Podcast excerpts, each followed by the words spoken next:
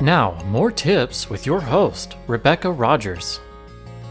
Remember that in our program, we present our opinion and the opinion of our guest, and is not to be interpreted as medical advice. And now, here is our host, Rebecca Rogers. Hello, and welcome to our program Lifestyle Improvement. This is your host, Rebecca. Today we have with us Dr. Melanie Greenberg. Dr. Greenberg was born in South Africa and experienced living without freedom of speech during the last years of the apartheid era. This made her an advocate to help empower people with the capacity for self expression. Dr. Greenberg graduated with a doctorate in clinical psychology from Stony Brook University and a postdoctoral research fellowship in health psychology from City University of New York. She worked for more than a decade as a professor in the clinical health psychological doctoral program at Alliant University in San Diego, California. She has published more than 50 research articles in journals like the Journal of Personality and Social Psychology and has been a prominent speaker in many conferences. She has written chapters in books like Positive Psychology, Handbook of Health Psychology, and The Writing Cure.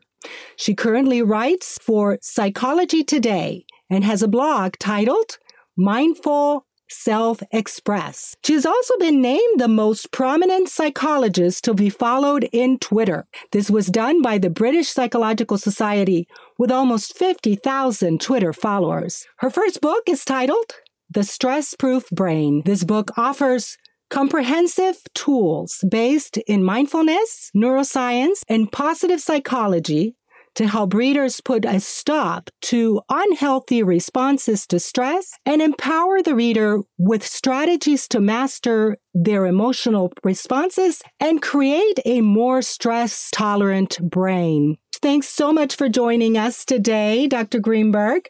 We really appreciate the gift of your time. We know you're a very busy lady. Oh, you're welcome. I'm I'm happy to be here. Now, I just wanted to know the recipe of how you get 50,000 Twitter followers. a lot of tweeting. a lot of tweeting. I, I guess that would definitely be part of it.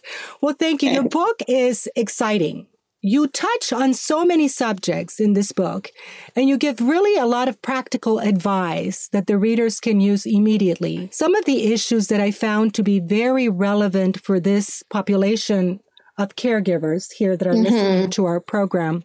Being a caregiver as a parent or a spouse or a child is extremely stress inducing. Mm-hmm. In your book, you make a very bold statement. You say that you can change your brain. and, you know, a lot of people would hear that and, and truly may not understand what you mean because this information, even though is out there now, there are still mm-hmm. some people that don't quite know or believe that that's possible. So please tell us to get started here. What do you mean when you tell the reader you can change your brain? So I'm referring to neuroplasticity, which means that even adult brains are not absolutely fixed and set in stone. And we can wire in new habits and new ways of thinking with repeated practice. So our brains are able to change in response to experience. And that can be good or bad. It kind of depends what, what the experiences are. So, you know, that's for example, why early trauma can affect the brain and, and, you can't regulate emotions as well.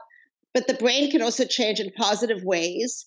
For example, they had did studies of London taxi drivers who were writing the taxi exam. And it's a huge, you know, amount of studying and memorizing all the streets in London. And they put them under brain scanners and they actually found changes in the brain in areas to do with spatial ability. And they've also found by practicing mindfulness meditation, and this is over long periods, and you know, eight weeks, five days a week, meditating for half an hour, they've found changes in areas of the brain to do with focus, attention, empathy, So there's real hard data out there that you can change your brain.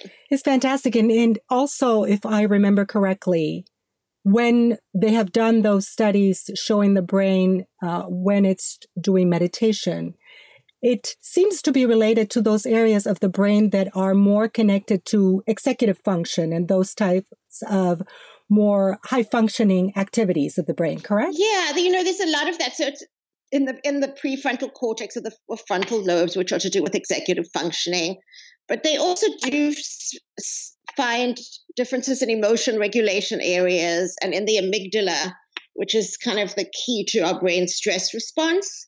So it's kind of like you can make your amygdala not quite as reactive, and you can increase how much your executive functioning can be used to quiet down your amygdala. Just to kind of paraphrase what you a little bit of what you said most of us cannot avoid that there are situations around us that are stressful to us, but mm-hmm. we can do things that because the brain has the capacity to change because of neuroplasticity, like you just spoke about, we can do things to help ourselves in that area, correct? We can.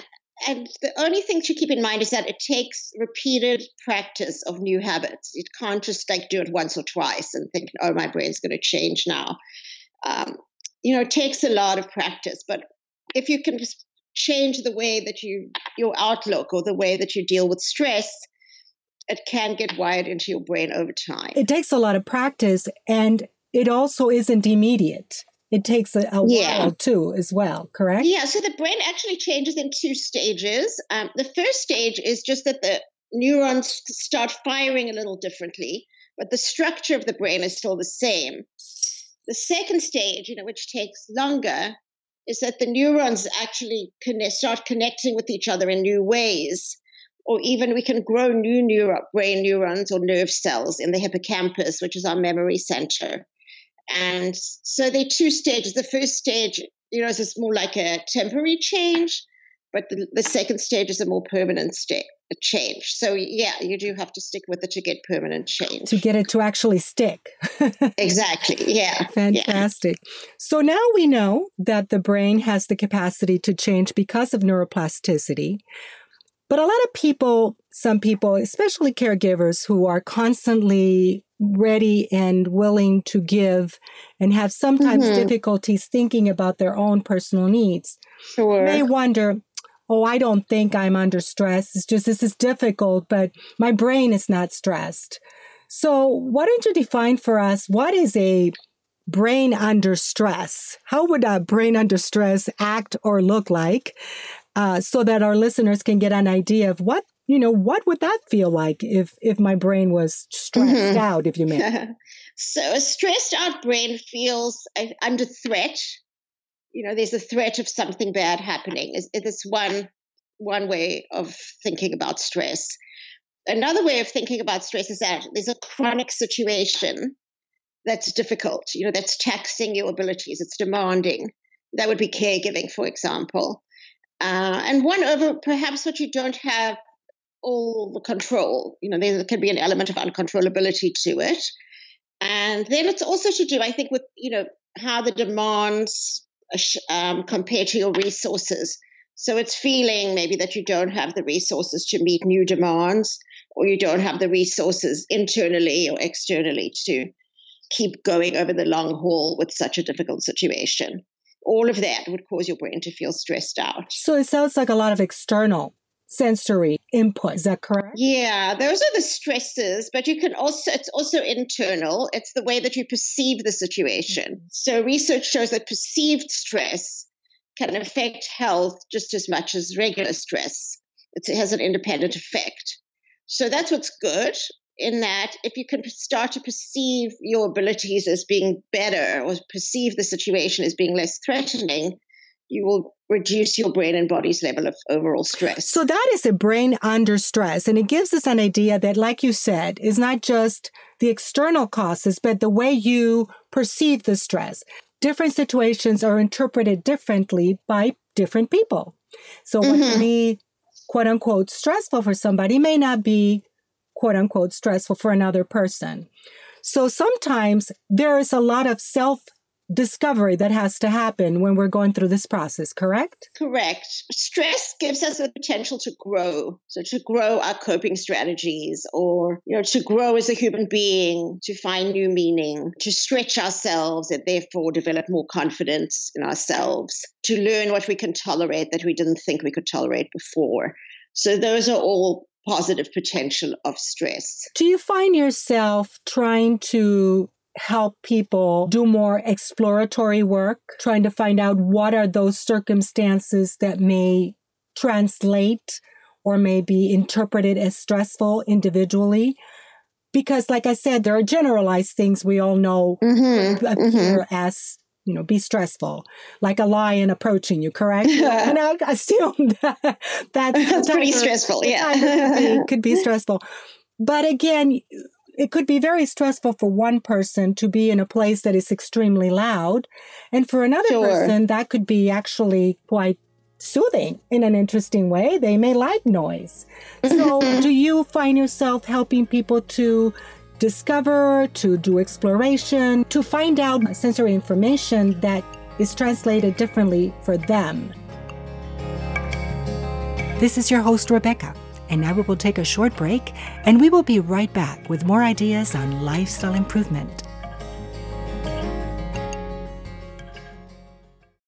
What if there was a way to help your struggling child perform better academically? Would you pick up the phone and call? Lifestyle Improvement Occupational Therapy Services in Puyallup, Washington supports wellness and optimal educational performance. Instead of just reteaching information, we endeavor to identify the possible root causes for your child's learning difficulties. We offer targeted testing to assist in the creation of an individualized plan and provide you with the brain training tools that can help improve academic performance. Visit our website at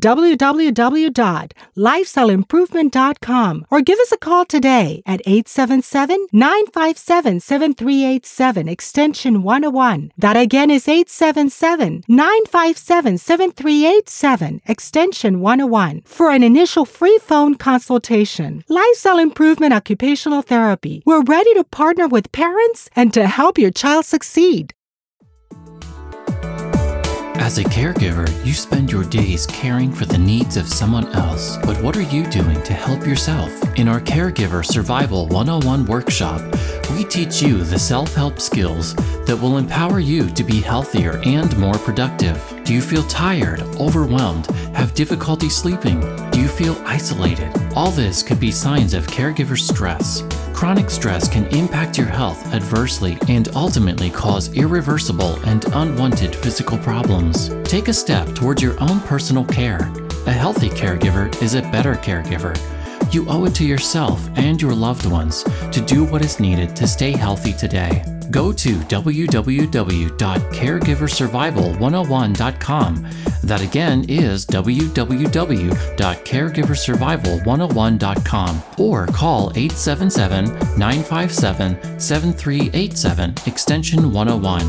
That again is 877 957 7387 extension 101 and discover how we can help you help yourself. Caregiver Survival 101 because care starts with you.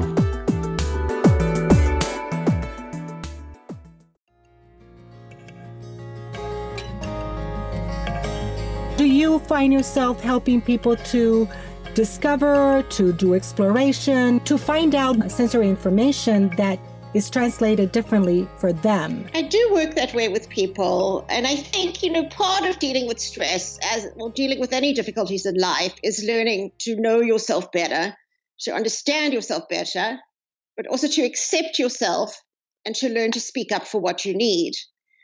And so those are all things that we work with in therapy. Because many times people, you know, kind of criticize themselves or or suppress themselves, like, oh, I'm too sensitive. I should, you know, I should be able to like this loud noise. What's wrong with me? But that's not the answer. That's going to stress you out more if you're judging yourself and trying to be different. So, you know, there's a there's an, a level of accepting yourself and sort of trying to find the right circumstances for you and and trying to cope with the circumstances you have in a way that that's good for you that may not be good for somebody else and it's interesting because you know, some people worry a lot about what's going to happen. And it turns out that there's a functional side to worry, and then there's, there's a dysfunctional side to worry. The functional side is actually if you can anticipate some real things that problems that might occur, and so you take action to prevent them or to deal with them or to have a coping strategy. And there's a, it's called defensive pessimism. You know, there's some people that are optimistic that kind of expect everything to go right. There are others that are defensively pessimistic. They expect things to go wrong, but it's still an active strategy in that you're still, you know, trying to, to deal actively with what's going wrong so that you could kind of change the course of it. Uh, that's different than just being pessimistic and passive. And so, yeah, we talk about that, you know, how it can be functional. You don't have to switch it off completely. But obviously, you have to evaluate how functional is my worry. And sometimes it just gets into repetitive rumination where you're just going over the same things, ideas over and over, and they kind of disturbing and create more negative feeling or judgment. And you don't necessarily find any new solutions. And that's that's the point to just cut it off. I am sure that you probably have a lot of caregivers as part of your case, caseload or as part of your practice. I, am sure you see caregivers mm-hmm. in your mm-hmm. practice. Uh, I would love to hear what is some of the biggest issues, and I kind of know what they're going to be.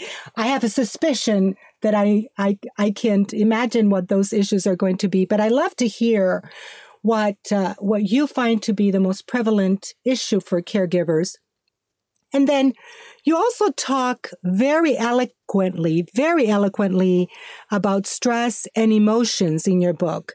I'm hoping that you will briefly talk to us about that subject because caregivers specifically struggle a lot with emotions like fear mm-hmm. and anxiety and depression.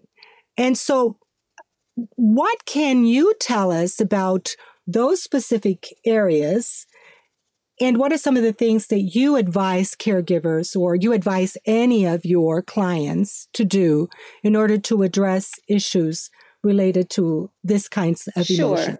So, you know, caregiving, I, I don't know if there's one specific thing that I would say is the most stressful, but I can tell you there's a couple of things. Um, so, some of my patients have elderly parents that have been diagnosed with Alzheimer's. And they may be a caregiver to different degrees. Sometimes, you know, they're the person that's actually looking after the person. But a lot of times they might be the person that's checking in on the person. You're checking in on, on the person with Alzheimer's, you know, arranging care for them, visiting them regularly, taking them to doctors if it's in home care, and, and so on. And, and both are stressful. I think being there 24 hours a day is obviously the most stressful. But the other way is stressful too because there's a level of responsibility, there's a level of unpredictability. And, you know, the pain of seeing somebody that you love suffer and kind of be diminished and, and not be the person that they, they were. Um, and so you have to care for them, but at the same time, you're dealing with the pain of seeing them suffering. Uh, that could be an Alzheimer's cancer or, you know, any Parkinson's, any number of, of things, of diseases often associated with aging.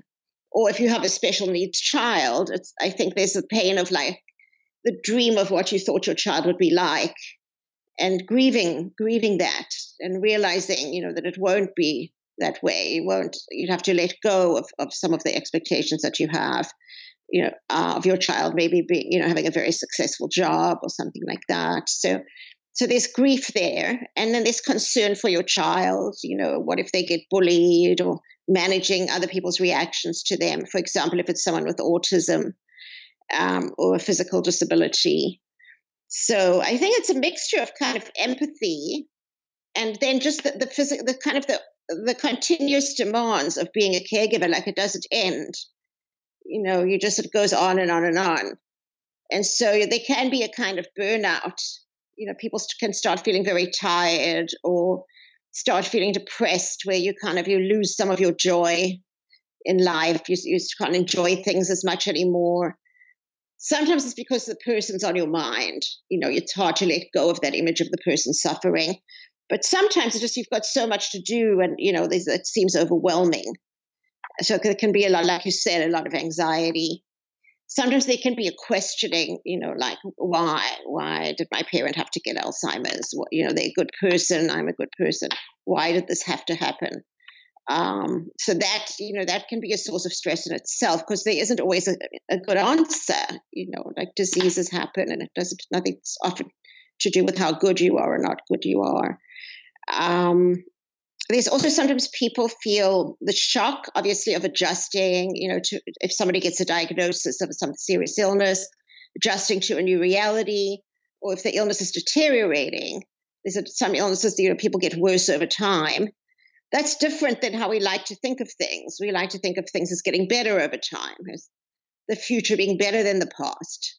So that that contrast is really painful and really stressful, and sometimes can make people feel hopeless so, you know, that would be a, a, time for maybe finding a spiritual perspective or finding like a broader way of looking at it, or just, you know, trying to maybe c- contain it and have try to find other things in your life that, that you can move forward in that way.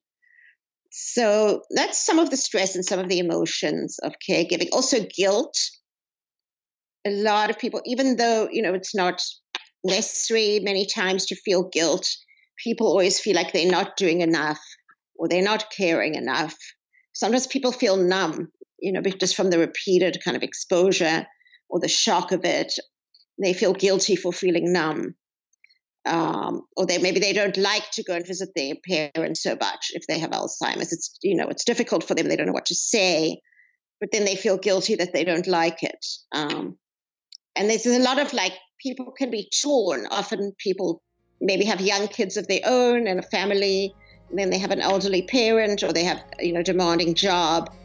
And so they can never, you know, there's guilt being torn between all these different roles and maybe never feeling like you're doing anything right. Those are some of the, the emotions. Remember that in our program, we present our opinion and the opinion of our guest, and is not to be interpreted as medical advice.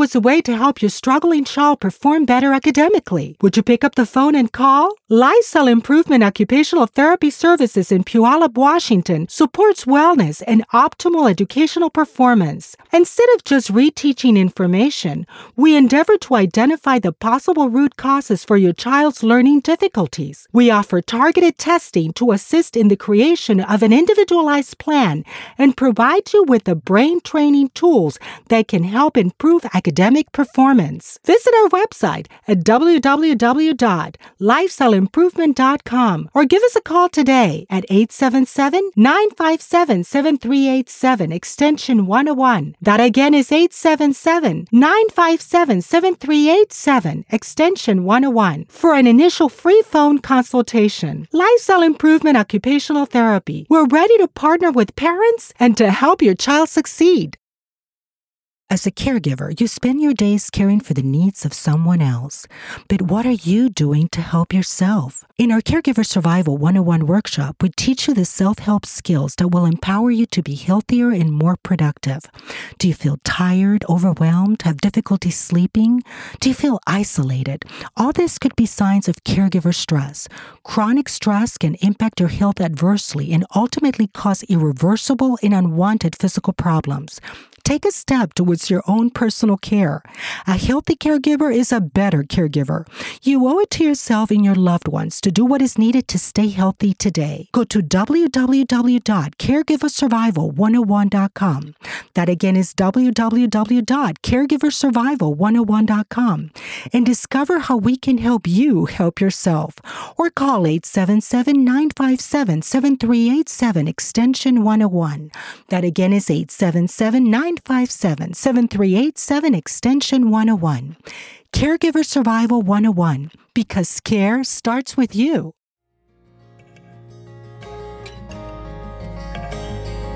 Thank you so much for joining us here on Lifestyle Improvement today for part one of our interview with Dr. Melanie Greenberg. Dr. Greenberg was born in South Africa and experienced living without freedom of speech during the last years of the apartheid era. This made her an advocate to help empower people with the capacity for self expression. Dr. Greenberg graduated with a doctorate in clinical psychology from Stony Brook University and a postdoctoral research fellowship in health psychology from City University of New York. She worked for more than a decade as a professor in the Clinical Health Psychological Doctoral Program at Alliant University in San Diego, California. She has published more than 50 research articles in journals like the Journal of Personality and Social Psychology and has been a prominent speaker in many conferences. She has written chapters in books like Positive Psychology, Handbook of Health Psychology, and The Writing Cure. She currently writes for Psychology Today and has a blog titled Mindful Self Express. She's also been named the most prominent psychologist to be followed on Twitter. This was done by the British Psychological Society with almost 50,000 Twitter followers. Her first book is titled The Stress Proof Brain. This book offers comprehensive tools based on mindfulness, neuroscience, and positive psychology to help readers put a stop to unhealthy responses to stress and to empower the reader with strategies to master their emotional responses and create a more stress tolerant brain. Please join your host, Rebecca Rogers, again next week for part two of our interview with Dr. Melanie Greenberg.